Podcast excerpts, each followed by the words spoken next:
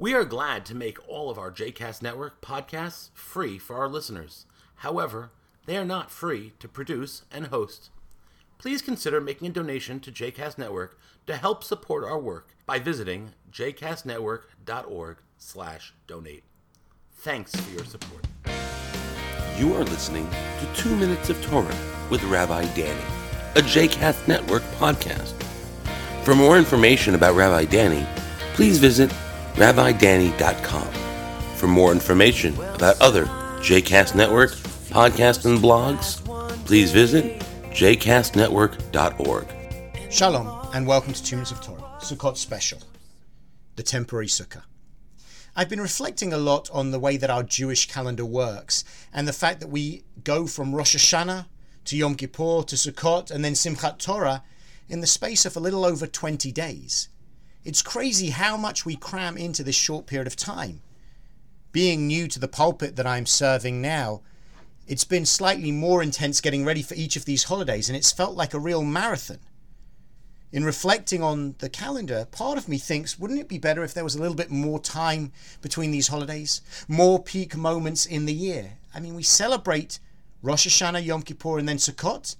And then in terms of our biblical festivals, we're going to wait until Pesach for the next one. That's almost six months away. But the more I reflect, the more I wonder if Sukkot comes with a crucial message for all of us at the conclusion of the High Holy Days. During the 10 days of repentance from Rosh Hashanah until Yom Kippur, we are supposed to be undertaking a cheshbon hanefesh, a reflection of our souls, really evaluating the life that we have led over the past year, resolving how we can live better, and putting in place the first steps with our tefillah, our prayer, our tshuva, our repentance, and our tzedakah, our acts of justice and charity. And then I think Sukkot comes as a crucial reminder. We build a temporary sukkah because we know that our resolutions might not yet have taken hold. The sukkah presents us with a fascinating image.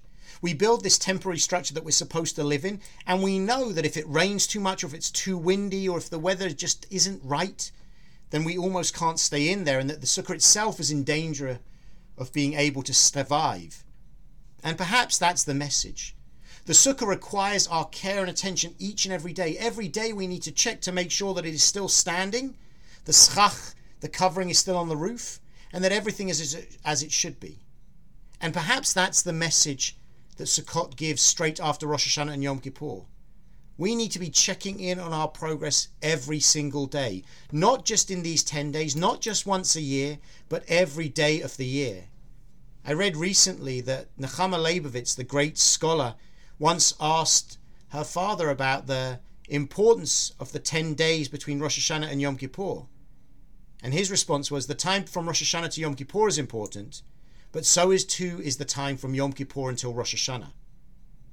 Every day of the year is important to us. And perhaps Sukkot coming so quickly after Yom Kippur is a reminder that we need to keep our eye on the prize and keep doing the work that is so necessary now and then. Chag Sameach, Shabbat Shalom.